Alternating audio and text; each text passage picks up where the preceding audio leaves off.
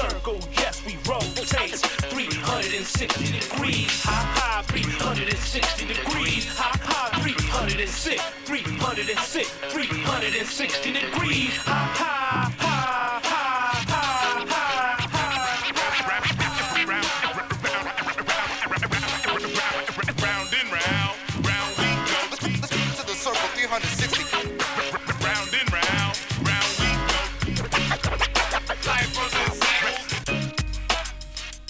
Good evening, everyone, and welcome to Full Circle, your cultural affairs radio magazine produced by members and graduates of the First Voice Apprenticeship Program. We are broadcasting from our studios in Huichin, occupied Ohlone territory, also known to settlers as Berkeley, California. On tonight's show, graduate apprentice Theodora Adkins brings us a Black History lesson on Marcus Garvey. She'll share her insight along with archival audio, commentary, some great music, and an update on the movement for a pardon of Marcus Garvey from President Joe Biden. All that tonight on Full Circle. I am your host, Freewell and Franklin, coming to you from downtown Antioch. This is Bay Miwok territory. Keep it locked right here to KPFA.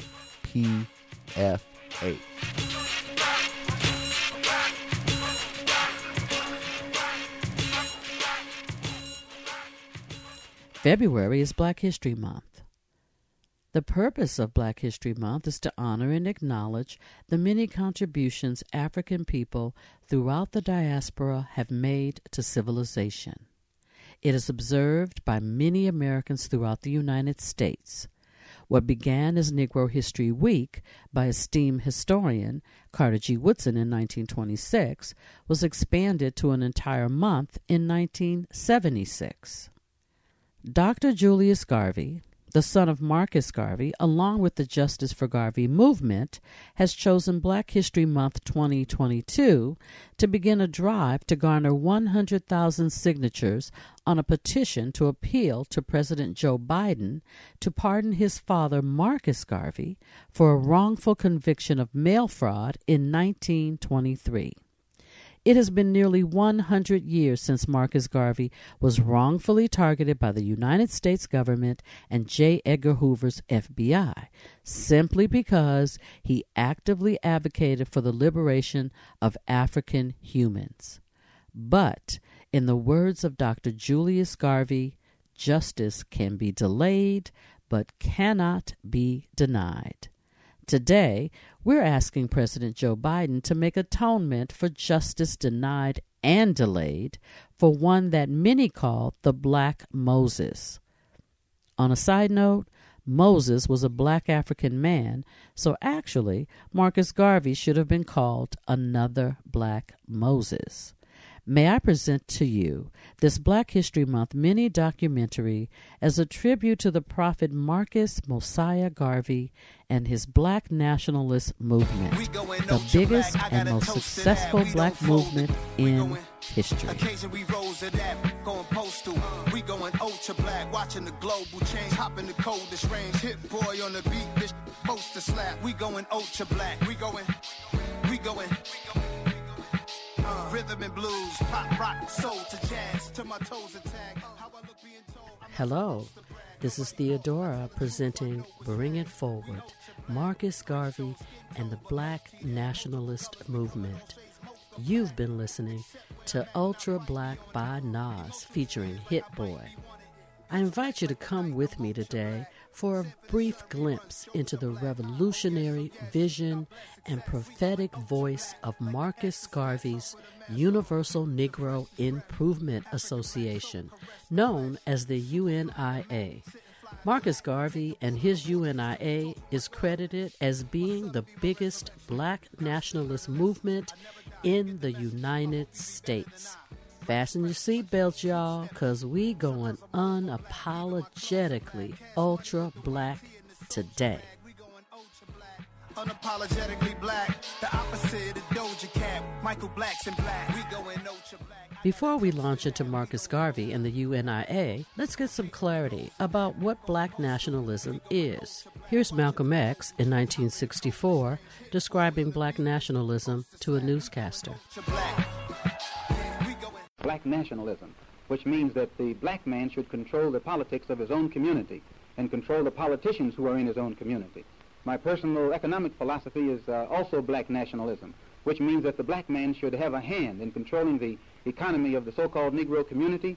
He should be developing the type of knowledge that will enable him to own and operate the businesses and thereby be able to create employment for his own people, for his own kind.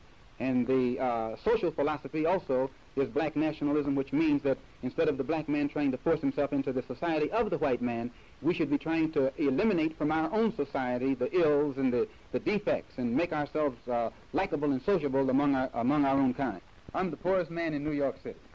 Well, I mean for this mosque you're going to build and for your movement. From poor people, poor people, we are going to solicit the support of all of our people. We're going to solicit the support, the support of everyone. It's just like establishing a church. You establish a church from the con- uh, contributions of the people who are interested in seeing that particular religious philosophy spread. And we will get support not only from people who are interested in our religious philosophy, we'll get support from those who are interested in our political, economic, and social philosophy, which is black nationalism. This is Theodora presenting Bring It Forward, Marcus Garvey and the Black Nationalist Movement. You just heard Malcolm X talking about black nationalism. Let's listen to Harvard historian Henry Louis Gates' two minute black history lesson on Marcus Garvey. Over a hundred years ago, the black nationalist movement in America reached an unprecedented level of popularity because of the efforts of the charismatic leader of the Universal Negro Improvement Association, Marcus Garvey. Born in Jamaica, Garvey grew up in poverty. He came to understand race relations through the lens of British colonialism throughout the Caribbean and Latin America. As his thinking matured, he began to formulate a revolutionary social movement.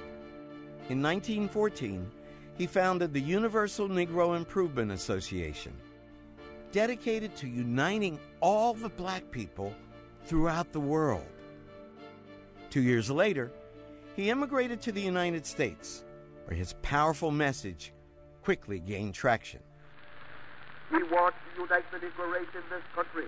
We want every Negro to work for one common object, that of building a nation of his own on the great continent of Africa, for the purpose of bettering our industrial, commercial, educational, social, and political conditions. He arrives in an era where blacks are still being lynched regularly in the South, around the same time that movies like Birth of a Nation are showing extraordinarily racist depictions of African Americans as monsters.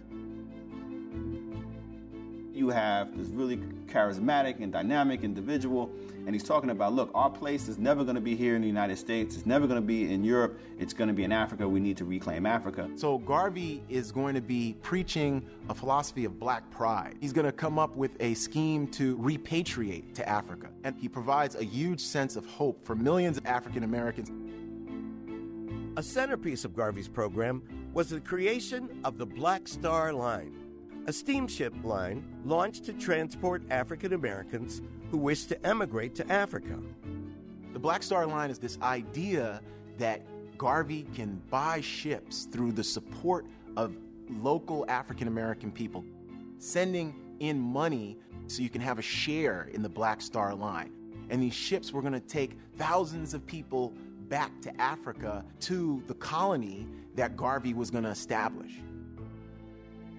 But his advocacy for black Americans to move back to Africa drew the attention of the United States government, and especially J. Edgar Hoover's Federal Bureau of Investigation, which monitored Garvey's movement, seeking grounds for his arrest and deportation.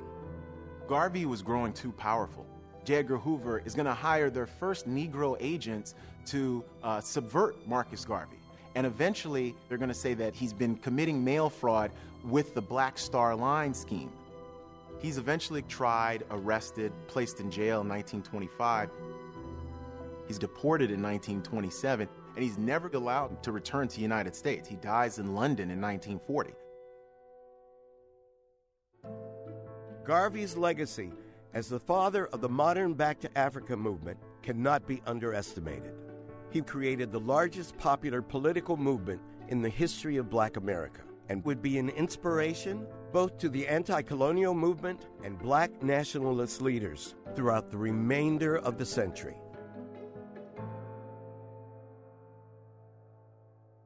That was Henry Louis Gates speaking about Marcus Garvey. Marcus Garvey, described as a stocky, dark skinned black man, was born and raised in Jamaica. After traveling throughout the diaspora, he noticed all African people were living in the same oppressive conditions. In 1916, he came to America to raise funds to build a school in Jamaica similar to Booker T. Washington's Tuskegee Institute. He never intended to stay here. Yet, during his time in this country, he was able to build the UNIA, which is the largest black nationalist movement the United States had ever seen. Here's a rare 1921 recording of Marcus Garvey speaking about the purpose of the UNIA. Fellow citizens of Africa, I greet you in the name of the Universal Negro Improvement Association and African Communities League of the World. You may ask, what organization is that?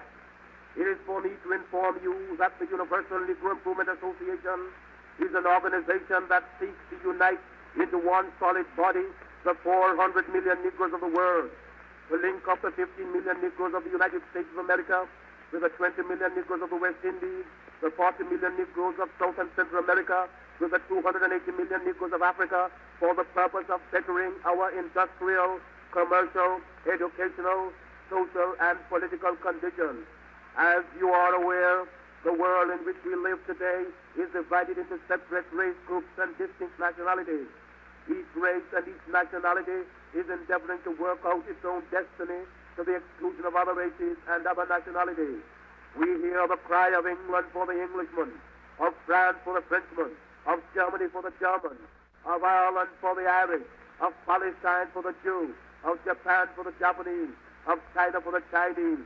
We of the Universal Negro Improvement Association are raising the cry of Africa for the Africans, those at home and those abroad. There are 400 million Africans in the world who have Negro blood coursing through their veins.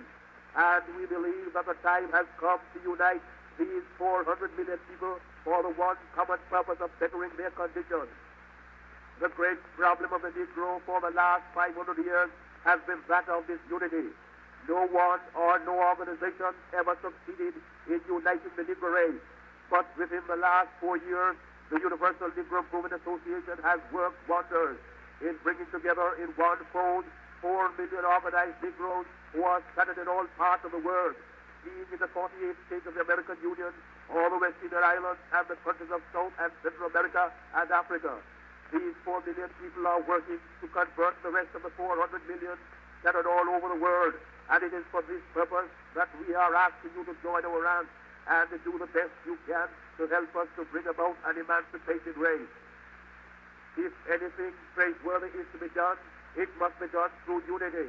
And it is for that reason that the Universal Negro Improvement Association calls upon every Negro in the United States to rally to its standards. We want to unite the Negro race in this country. We want every Negro to work for one common object that of building a nation of his own on the great continent of Africa. That all Negroes all over the world are working for the establishment of a government in Africa means that it will be realized in another few years. We want the moral and financial support of every Negro to make the dream a possibility. Already, this organization has established itself in Nigeria, West Africa, and is endeavoring to do all possible to develop that Negro country to become a great industrial and commercial commonwealth. Pioneers have been sent by this organization to Nigeria, and they are now laying the foundations upon which the 400 million Negroes of the world will build.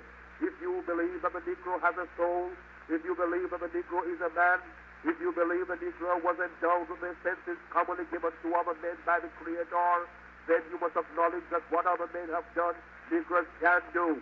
We want to build up cities, nations, governments, industries of our own in Africa, so that we'll be able to have a chance to rise from the lowest to the highest positions in the African Commonwealth.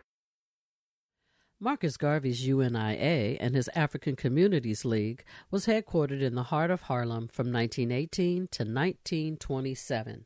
The motto of the organization was and still is One God, One Aim, One Destiny. Marcus Garvey purchased Liberty Hall in 1919, where UNIA meetings were held weekly. Those meetings were very similar to church services. He purchased other buildings, factories, a hotel, grocery stores, restaurants, a printing plant, and more. He employed over 200 Negroes. The UNIA hosted elaborate parades and held huge conventions. Garvey established the Black Star Line by selling $500,000 of common stock for $5 a share. The stock sold very quickly. The Black Star Line purchased steamships to transport formerly enslaved Africans back to Africa. And because of the terrorism and oppression they faced in America, many Negroes were eager to sign up. The black nationalist seed Garvey planted in the late 19th century took root and thrived during the Harlem Renaissance. As the old saying goes, timing is everything. And the Harlem Renaissance also known as the New Negro Movement, was ripe for Garvey's message. His call to black nationalism and a return to Africa resonated with many Negroes of the era. Here's Dr. John Henrik Clarke, Pan Africanist, historian, professor, and author, speaking about the legacy of Marcus Garvey. We belong to the same African family no matter what island you came from, what part of Georgia you came from, or what part of Africa you came from. And that is the essential message that Marcus Garvey was trying to get across to you. One God, one aim, one destination. And when you can't understand that, you betray Marcus Garvey. He called for the unity and the redemption of the African world. We were not ready to listen then. There's wonder whether we are ready to listen now. He was not only ahead of his time, he was ahead of this time. Here in the United States, what is happening? The Jim Crow laws, vast race riots all over the world, we were catching hell the scene was being prepared for Marcus Garvey 100 years before his emergence in the United States. Now Marcus Garvey's message is getting across. He goes to Chicago and tells blacks, they don't want you here. Not only let's get out of here and go back to Africa, our home, let's get our own boats and sail back on our own steam. We listen to anything now. Can you understand why we would listen? We are ready for anything by virtue of what we have to deal with. Marcus Garvey said, come on, let's, let's, let's get the ships and get the hell out of here. We said, all right, all right, all right. let's go. Now you can see why the largest organization ever built is built by Marcus Garvey, mainly with black American following and black American money. Marcus Garvey amassed such a huge following that it threatened other black leaders of the era, as well as posing a threat to the United States government. Let's listen to the words of activist Roy Wilkins, performed by Hugo Animalechi in the 2016 documentary film In the Hour of Chaos, describing the rift between Garvey, W.E.B. Du Bois, and other leaders of the era. Marcus Garvey's success alarmed black leaders as well as white prosecutors. He stirred feelings like uh, black Moses and raised money like uh, black Croesus. The problem was he made enemies like a black Kaiser. In those days, I agreed with A. Philip Randolph, who gave credit to Garvey as a tremendous organizer while attacking his autocratic ways and his talk of empire at the time when most Negroes were still struggling manfully to make democracy work. Garvey must go was a slogan that turned up regularly in the pages of the Messenger. The magazine that Randolph edited with Chandler Owen. At one point, there were rumors that Garvey had been dickering with the Ku Klux Klan. Randolph jumped all over him and uh, UNIA. In The Crisis, I watched W.E.B. Du Bois try to come to terms with Garvey. But then Garvey denounced him as purely and simply a white man's nigger. In a few years, Du Bois was calling Garvey dangerous enemy of the Negro race in America. Even so, Marcus Garvey commanded an awesome power to raise broken spirits and to reach that nine tenths of the black population Du Bois' talented tenth left out. Welcome back to Bring It Forward Marcus Garvey and the Black Nationalist Movement. I'm Theodora. We just heard about the division that took place during the 1920s Harlem Renaissance between Marcus Garvey and W.E.B. Du Bois and others. Marcus Garvey had and continues to have a tremendous impact on many African people throughout the world, from Bob Marley, Malcolm X, Martin Luther King Jr., John Henrik Clarke, Nelson Mandela, just to name a few. Here's Bob Marley talking about Marcus Garvey. Marcus Garvey is a prophet, man. Marcus Garvey tell that we must look to the east for the king. Cause a lot of things Marcus Garvey say, and a lot of it come to pass. Some still live, and everyone see it. I mean, get more, more stronger. You know, in reality. As everything when say them time happen today, and everyone see it happening. Well played.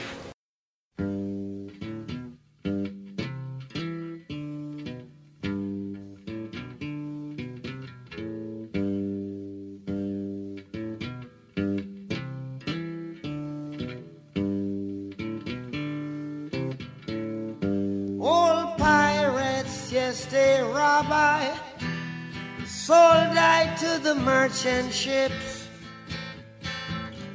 Minutes after they took I from the bottomless pit, but my hand was made strong by the hand of the Almighty. We forward in this generation triumphantly. Won't you help to sing songs of freedom? Cause all I ever have, redemption songs, redemption songs. Emancipate yourselves from mental slavery. None but ourselves can free our minds. Have no fear for atomic energy, cause none of them can stop the time. How long shall they kill our prophets while we stand aside and look? Ooh, some say it's just a part of it. We've got to fulfill the book. Won't you help to sing these songs of freedom? Cause all I ever have, redemption songs, redemption songs, redemption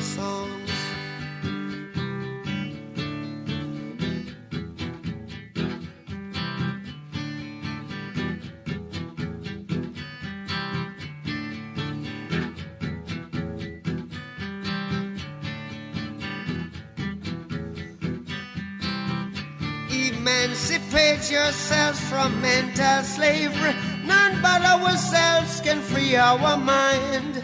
Oh, have no fear for atomic energy. Cause none of them can stop at the time. How long shall they kill our prophets while we stand aside and look? Yes, some say it's just a part of it. We've got to fulfill the book. won't you help to sing these songs of freedom? Is all I ever had. Redemption songs, all I ever had. Redemption songs, these songs of freedom songs of freedom. Let's listen to Malcolm X speaking about Marcus Garvey. Marcus Garvey was the first black man to come into this country and get a mass movement, a an allegiance, support of the masses of black people. Why? Because Garvey didn't care what the white man thought. Garvey didn't care how the white man felt. Garvey had the feelings of the black man at heart. Garvey had the hopes and aspirations of the black man at heart. And the black masses detected this. They felt this. They were conscious of this. So they gave Garvey uh, uh, their support. And anyone today who can get a following among the masses of black people in this country is immediately labeled by the United States government as un-American, as seditious, as subversive, as Marcus Garvey was labeled un-American, as seditious and subversive. Any black man who has the true intention of solving the problem of the masses of black people in this country, the government itself will try and trick that man and trap that man and frame that man. And usually he'll do it by these Uncle Tom Negro leaders whom the government has set up. The Negro intellectual was against Garvey. The Negro professional was against Garvey. Let's listen to Malcolm X, Dr. Martin Luther King Jr., and Marcus Garvey talk about the roadmap to economic empowerment for African people. American Negro collectively is richer than most nations of the world. We have an annual income of more than $30 billion a year, which is more than all of the exports of the United States and more than the national budget of Canada. Did you know that? That's power right there if we know how to prove it. We should own and operate and control the economy of our community. We have to become involved in a program of re-education to educate our people into the importance of knowing that when you spend your dollar out of the community in which you live, the community uh, in which you spend your money becomes richer and richer. The community out of which you take your money becomes poorer and poorer. And because these Negroes who have been misled, misguided, are breaking their necks to take their money and spend it with the man. The man is becoming richer and richer, and you're becoming poorer and poorer. And then what happens? The community in which you live becomes a slum. It becomes a ghetto. The conditions become run down. And then you have the audacity to, com- to complain about poor housing in a rundown community. Why, you run it down yourself when you take your dollar. We've got to strengthen black institutions. I call upon you to take your money out of the banks downtown and deposit your money in Tri-State Bank. We are telling you to follow what we are doing. Put your money there. You have six or seven black insurance companies here. Take out your insurance there. Now, these are some practical things that we can do. We begin the process of building a great economic base. We've got to give ourselves to this struggle until the end.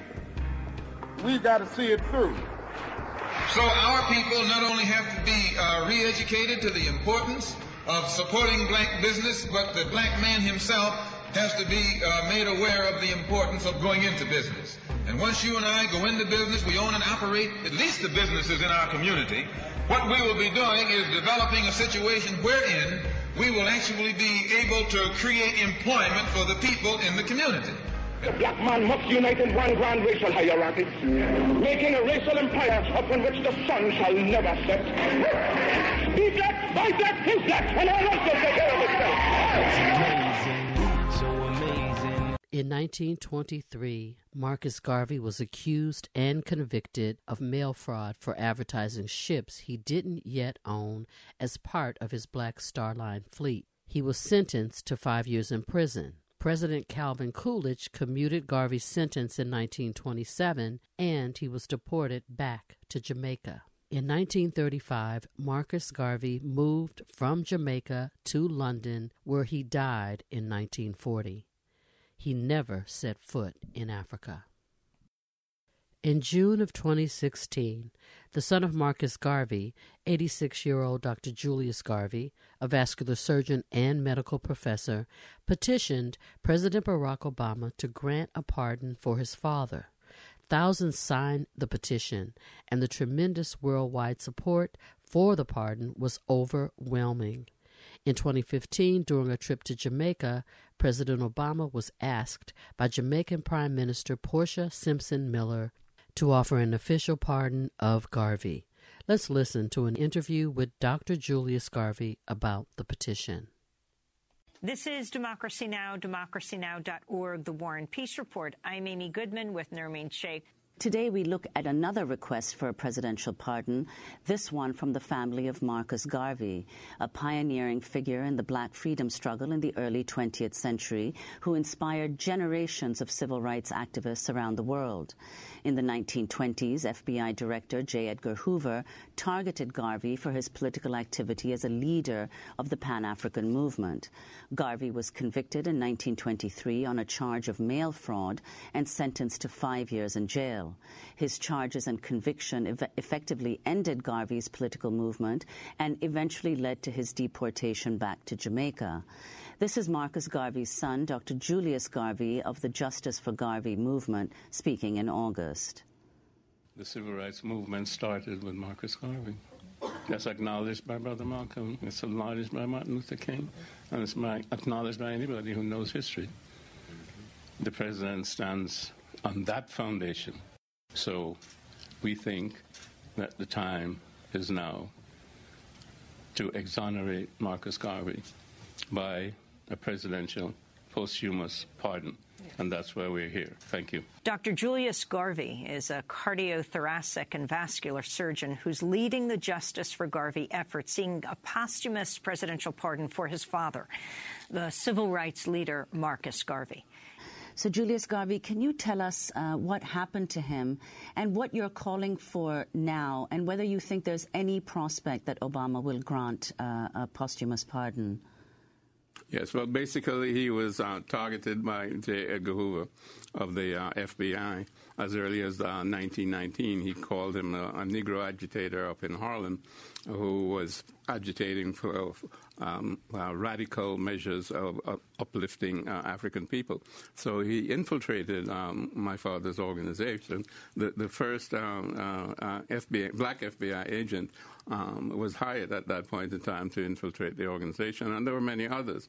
Um, so um, Hoover and the Justice Department were, were, looking for some means to, to criminalize Marcus Garvey so that he could be deported because he was an, an immigrant. He, he, had filed his first papers, but there were um, keeping him from becoming a full citizen every time he left the country and so on. They wouldn't grant him visas to come back in, etc., etc.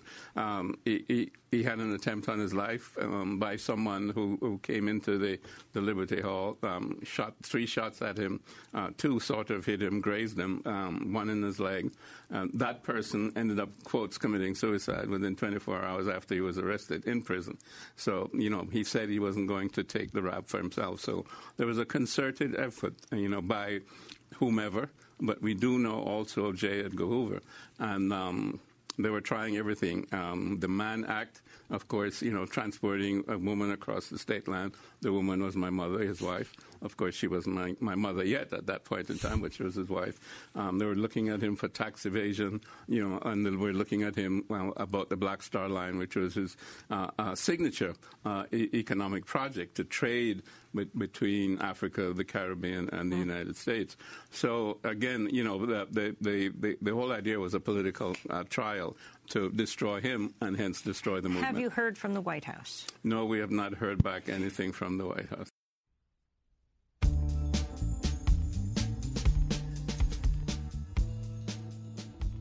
I hope you've enjoyed the Sankofa moment, remembering Marcus Garvey and the Black Nationalist Movement. By the way, Sankofa is an African word from the Akan tribe in Ghana that prompts us to examine our history, fetch the wisdom from the past, bring that knowledge forward into the present and use the lessons learned to propel us to a brighter future. This is Theodora encouraging you to find your right mind, preserve your sanity, and always protect your humanity. Be safe out there.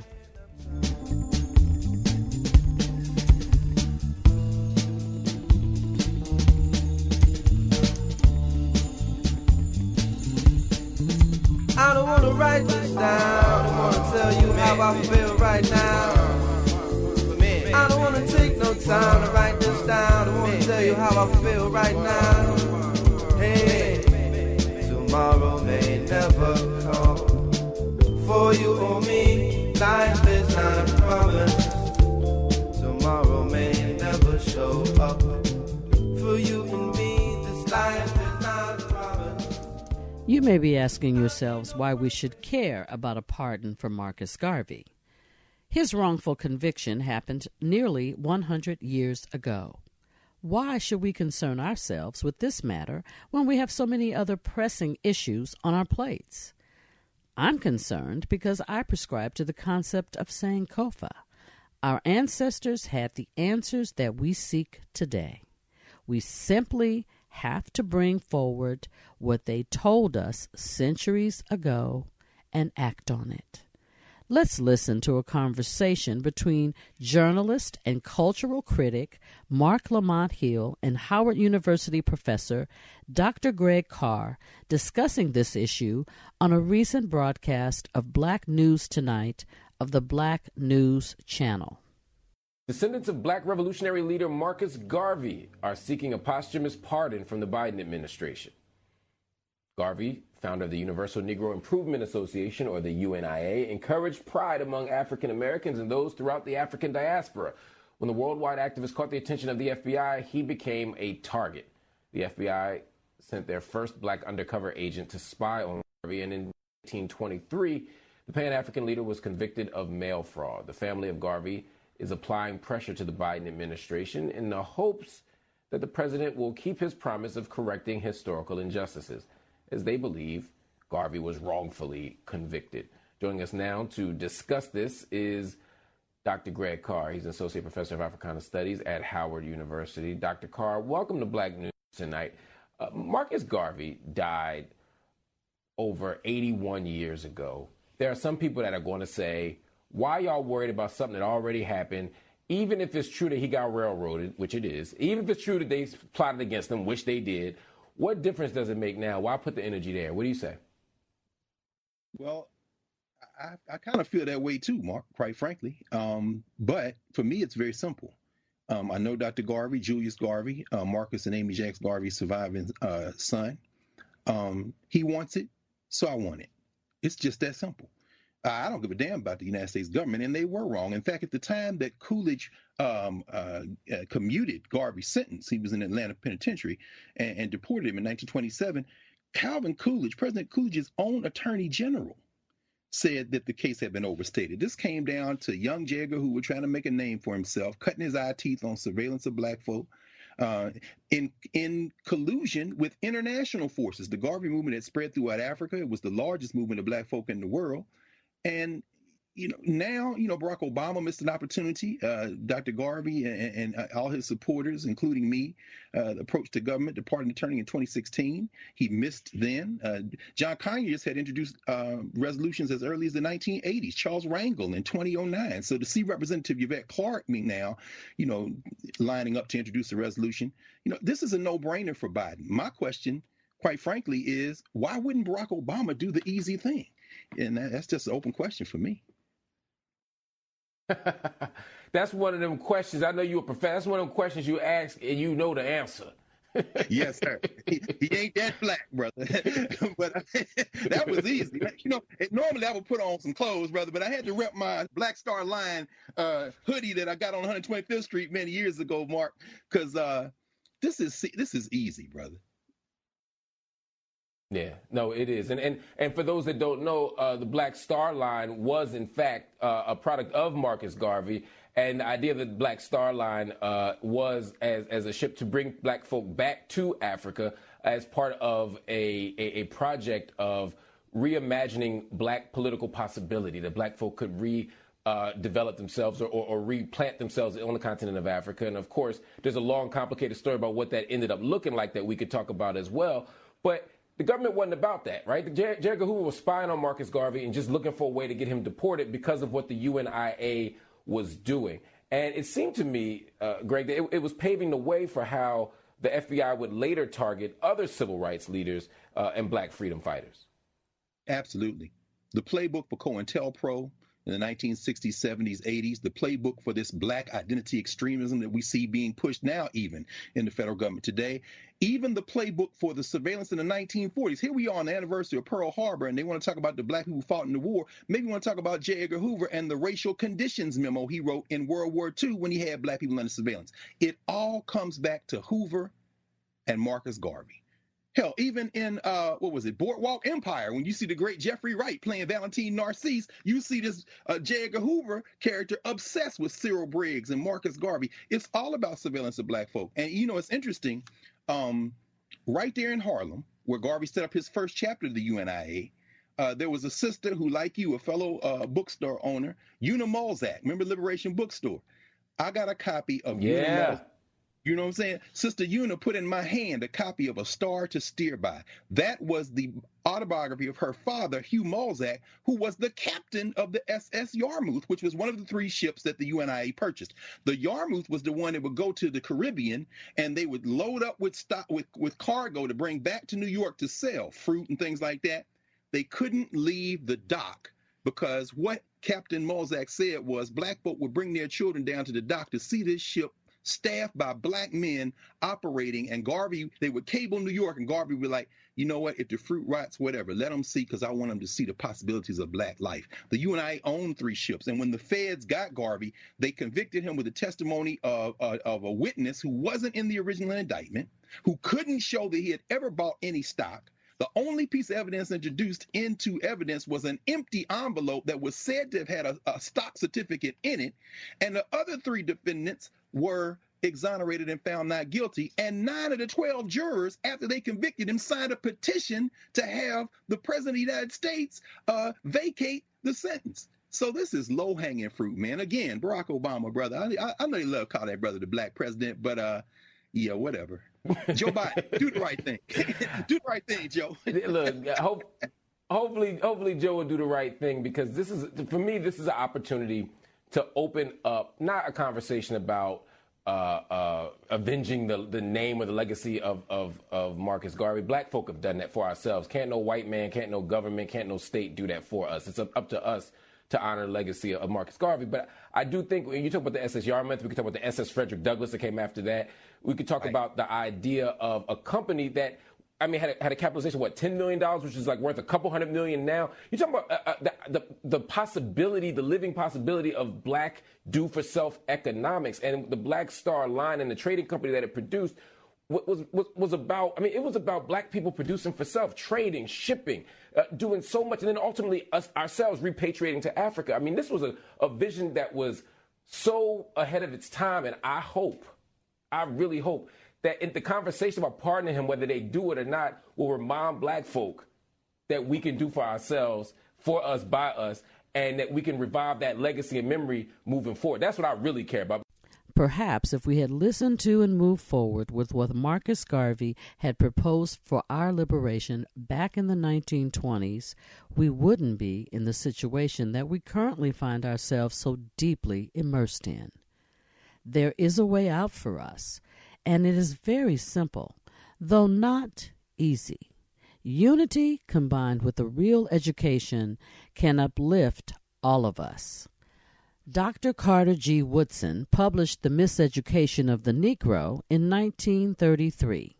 He, like Marcus Garvey, understood the value of reading, studying, and learning every day. What you don't know can ultimately destroy you.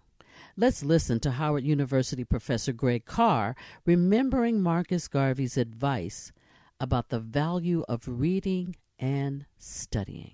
Marcus Garvey, The Message to the People, The Course of African Philosophy. It's edited by my good friend, now ancestor, Tony Martin, the great Trinidadian scholar uh, who edited the new Marcus Garvey Library, which is nine volumes of work by and about Marcus Garvey and the UNIA. Um, chapter one, in fact, this is the copy signed for me when I got it. I guess it was 1991. Chapter one is all about reading and study. It's very important. Lesson one intelligence, education, universal knowledge, and how to get it. Garvey opens the book by saying you must never stop learning.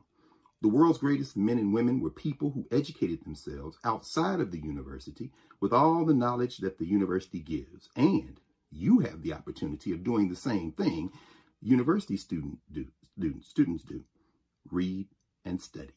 Very important to understand. He talks about never stopping reading. Always, if you got 10 minutes somewhere, stop and read easier to do now than perhaps in Garvey's time. Read the best poetry, read the best prose for inspiration, uh, read history incessantly until you master it. He says, don't read just stuff you agree with. Read all sides and never talk about something you don't know anything about because there's always somebody that's going to clown you or make other people laugh at you. Read at least four hours a day, he says. Um, Never keep the constant company of folks who don't know as much as you because you lose the opportunity to learn from them and to exchange knowledge with them. Very important. He says continue that application and that desire to accomplish greatness. We study because we can't live in one lifetime everything we need to know. So we use the intelligence of others through study. We gain all that knowledge. Anything you're going to challenge, you must know something about it if you want to defeat it. He talks about how to read. He says, in reading, it's not necessary or compulsory to agree with everything or to know everything. Keep a dictionary with you. All these things are important. Uh, get this. Sankofa.com sells it. It's by a black publisher. It's sold at black institutions. And it really talks about a brother uh, who was part of an organization that believed in black self-determination and intellectual work is the foundation for that. I'll see y'all later. Have a good day. We'll talk more later.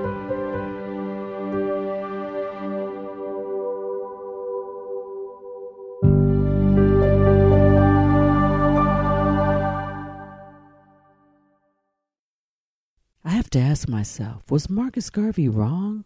Let's listen to the current president of Ghana, Nana Akufo Addo, speaking about the legacy of Marcus Garvey and what he means to Ghana.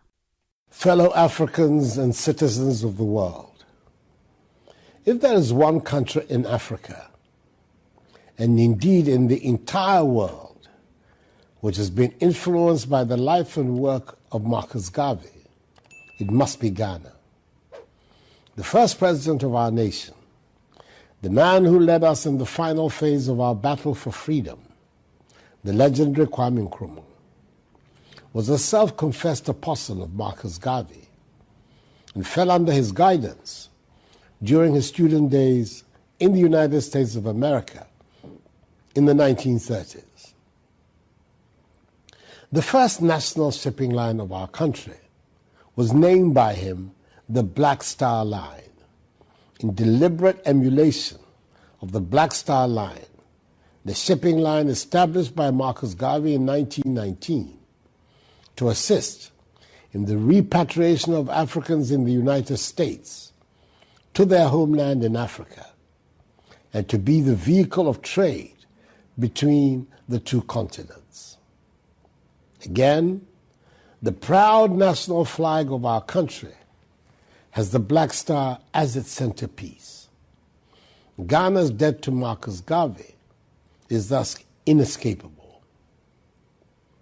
Today, we're gathered all across the world to commemorate the 100th anniversary of the holding of Marcus Garvey's Convention of the Negro Peoples of the World in New York. At that seminal event, the Declaration of Rights of the Negro Peoples of the World was adopted. There can be little doubt about the impetus of the struggle for decolonization and independence that this convention provided. Indeed, the convention, whose 100th anniversary we are commemorating, was one of the critical events in the unfolding emergence of the Pan African movement. A century on, the vision of an Africa free from colonialism, which was one of the main objects of the holding of the convention, has effectively been realized. And the continent must always remain thankful for its intervention. But I have no doubt that Marcus Garvey and indeed the 2,000 delegates who attended the convention wanted more than just to fulfill the dreams of political freedom and independence of their peoples, important as that was. The promise implicit in the drive for liberation was that freedom would inspire the rapid enhancement of the quality of life of the African peoples, and indeed of all black people around the world and banish the specter of mass poverty bequeathed to the African peoples by the long period of colonial exploitation. Alas, that has not happened for a variety of reasons, some of which do not do us credit. Be that as it may, our generation has an opportunity to rededicate ourselves towards attaining the goals of guaranteeing the liberties and freedoms of the African peoples, employing the immeasurable wealth of Africa to satisfy the needs of the African peoples by resisting the continuous exploitation of her resources by external agencies, eradicating mass poverty in Africa, and promoting the prosperity, dignity, and unity of the African peoples. The name of Marcus Garvey will continue to bear testimony to the necessity of the African peoples on both sides of the Atlantic coming together in mutual solidarity to advance the interests and objectives of black people everywhere in the world. We should never forget the immemorial words of the great Jamaican reggae musician Peter Tosh, who said, Don't care where you come from. If you are black, you're an African. I'm an incurable optimist and believe in our capacity to reach these goals. And in doing so, I'm comforted by the words again of Marcus Garvey when he said, The black skin is not a badge of shame, but rather a glorious symbol of national greatness.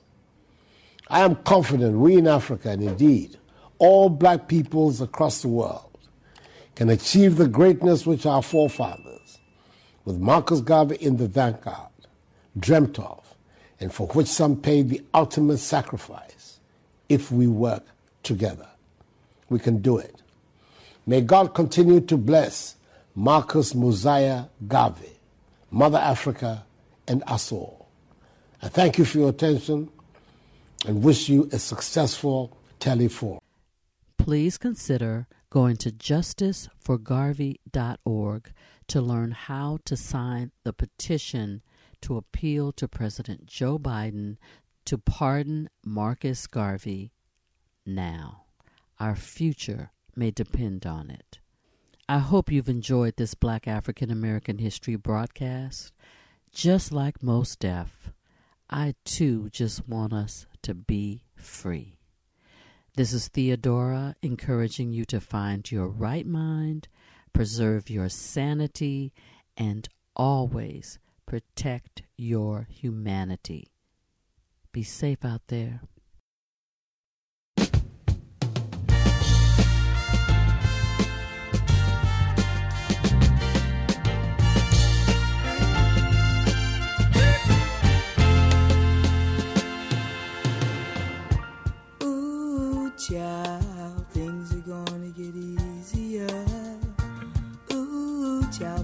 Will get brighter.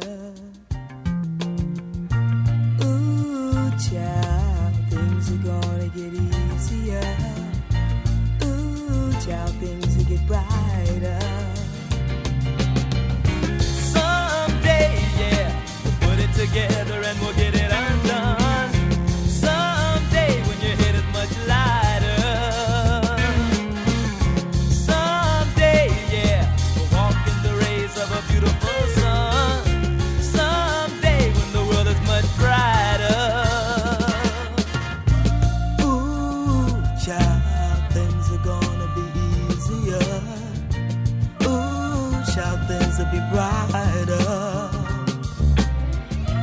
Ooh, child, things are gonna be easier. Ooh, child, things will be.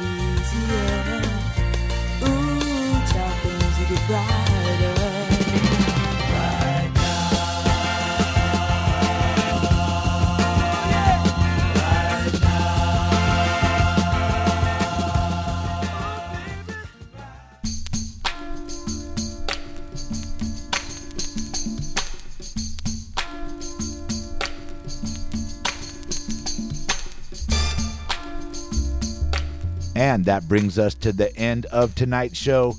Remember to check out our website, kpfaapprentice.org, just after the show to learn more about all the topics from tonight's show. Also, always consider donating what you can to KPFA. Just go to kpfa.org slash support. We can't do this without our community support. Also, we are accepting applications to join the next group of apprentices till the end of February. So you still have time. Just go to kpfaapprentice.org and click on the Apply tab. Shout out to the Full Circle crew. Our executive producer is Miss M. Joy Moore is our production consultant, and me, Freewell and Franklin. I am the technical director of this show, Full Circle, and I have also been your host tonight. Everyone, remember while you're out there, please protect your health and also your humanity. And stay tuned to KPFA. Up next is La Onda Bajita. Good night, everyone.